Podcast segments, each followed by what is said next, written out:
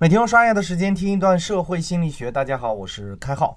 前一阵子呢，我去考驾照啊，经常听到有人说自己被教练骂到怀疑人生。当然，开浩也说过这种话。关于教练的严厉责骂呢，除了让你体验到做错事之后带来的副作用外，事实上容易进入我们对行为的不利改善。这节我们就来为大家讲解一下如何利用认知失调的原理，怎样的惩罚措施才能合理的改善价值观。回想一下哈，教练骂你的时候呢，你会立即的改正错误，但是之后呢，之后你则会产生严重的厌恶心理。我们并没有感受到哈，我们没有思考行为的本身，而是在心理上适应了这一次口头的责骂。随后呢，随后我们可能对教练的行为嗤之以鼻呀，甚至还会吐槽他几句，比如说被骂到怀疑人生哈。在教育孩子的时候，同样也是这样。社会心理学家做了这样一个实验，将孩子分为两组，然后孩子们选出自己最爱的玩具。一组孩子被威胁，如果玩了自己喜爱的玩具，将会受到严厉的惩罚；而另一组孩子呢，如果玩了喜爱的玩具，则会受到轻微的惩罚。结果怎样呢？两组孩子事实上在规定的时间内都没有犯规，但是事后发现，被许以重罚的孩子们在实验结束后呢，会继续玩自己心爱的玩具；而另一组被许以轻罚的孩子，则开始怀疑人生，甚至怀疑自己是否真的爱这个玩具。这些孩子呢，甚至出现了拒绝自己玩喜爱玩具的情况。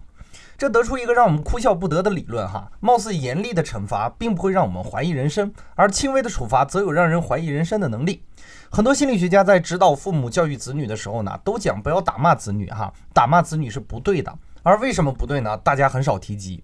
从认知失调的角度来看，过分的惩罚会为惩罚者创造外部原因，也就是说，被惩罚者的行为得到合理化解释，不再需要对行为本身进行调整。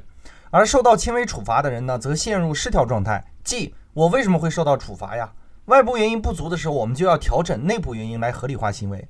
所以呢，那些和蔼可亲的对你的行为进行关注的老师，通常会让同学们不乐意逃课，即使你逃了，也会心存愧疚。而严厉的老师呢，则会让孩子们有一种反正要受到惩罚，不如安心的逃课的合理化行为中去。